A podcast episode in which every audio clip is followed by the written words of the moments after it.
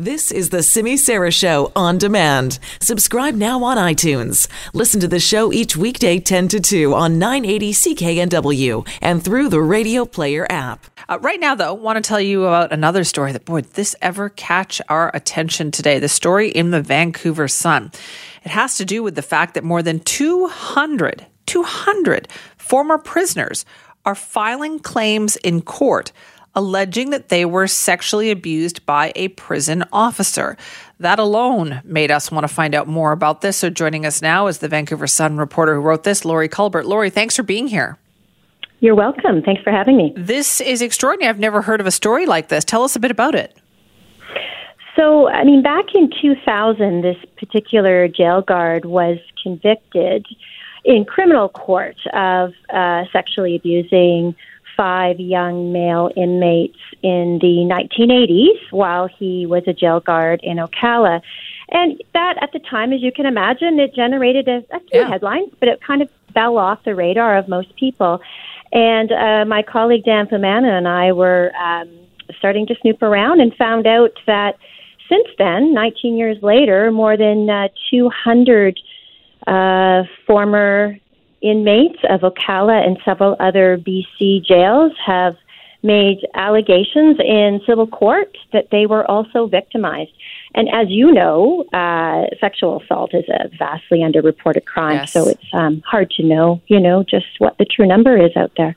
So, so, does this continue to come from the time that he was a guard back in the 1980s? Yeah, so this particular defendant we're talking about, a man by the name of Roderick David McDougall, was employed by BC Corrections from 1976 to 1997, so for 21 years. So even after the other conviction, he continued to be employed in the system? So no, oh, the other conviction right. happened in 2000. Yes, so there was a series of events that eventually led to him resigning in 1997. Um, not not related to the sexual assault allegations, by the way. Uh, and really a, kind of an unrelated probe that was happening in his workplace. And then in 2000, the uh, criminal trial happened. So, what is it like? Just plugging that name in, you can see there's lots of stories about that. But what is it about this case, Lori? Do you think that exposes the system? Like, is this something that wasn't addressed at the time? Were complaints made? What happened? So, what we were able to uncover, um, just earthing through so many documents that eventually were filed in the courts, is that there were coworkers uh, who worked with McDougall who were raising red flags, but that didn't it didn't appear to uh, be doing much to get him taken off the job permanently. There's one really incredible tale of a group of jail guards who were quite concerned about the well-being of young inmates in Oakalla and so they uh, they were concerned that the young inmates were being uh, allegedly abused in behind the closed doors of this jail guard's office. So they went and they built a different door in the uh, carpenter shop in the prison, a door that had a large window in it, so that they could replace the door what? and then see inside the window to see if anything bad was happening inside the office. And uh, this happened on a night shift, and they came back in the next day, and there were um, the uh, there was curtains and file folders and various things put up over the window to try to block people from seeing inside. So absolutely, there were people who had concerns at the time. That is extraordinary. These were fellow employees who went to those lengths because they felt something wrong was happening. Yes, they also um, made uh, submissions to management as well, and there was a series of one or two day suspensions. Uh, letters being put in a file, being removed from a file. You know, this particular individual was moved around to different or uh, different facilities, um, but he but he maintained his employment for 21 years.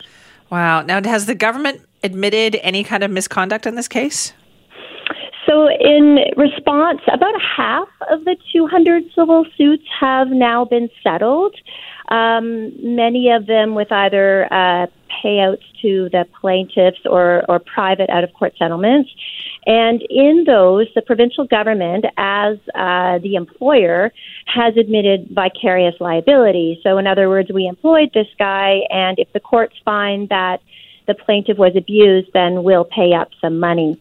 Um, so, and, and the province continues to uh, to respond to these lawsuits, basically saying our first response is the assaults didn't happen, but if the court finds that they did, then we are vicariously liable.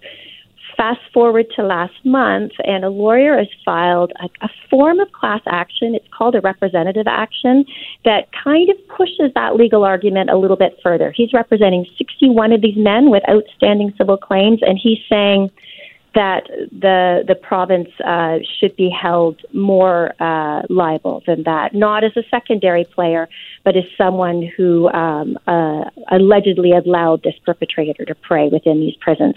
The province has not responded yet to uh, that particular lawsuit that kind of tries to push the legal envelope a little bit further. Wow, so the story is so explosive, Lori. Like when you go through the details and think about all the damage and this cause, how do you think it managed to stay so quiet for so long? You know, I unfortunately we've had stories like this before where the where the plaintiffs were uh, vulnerable people with uh, not a lot of power and yeah. not a lot of voice. You don't have to look much further than the women who went missing from the downtown east side, for example.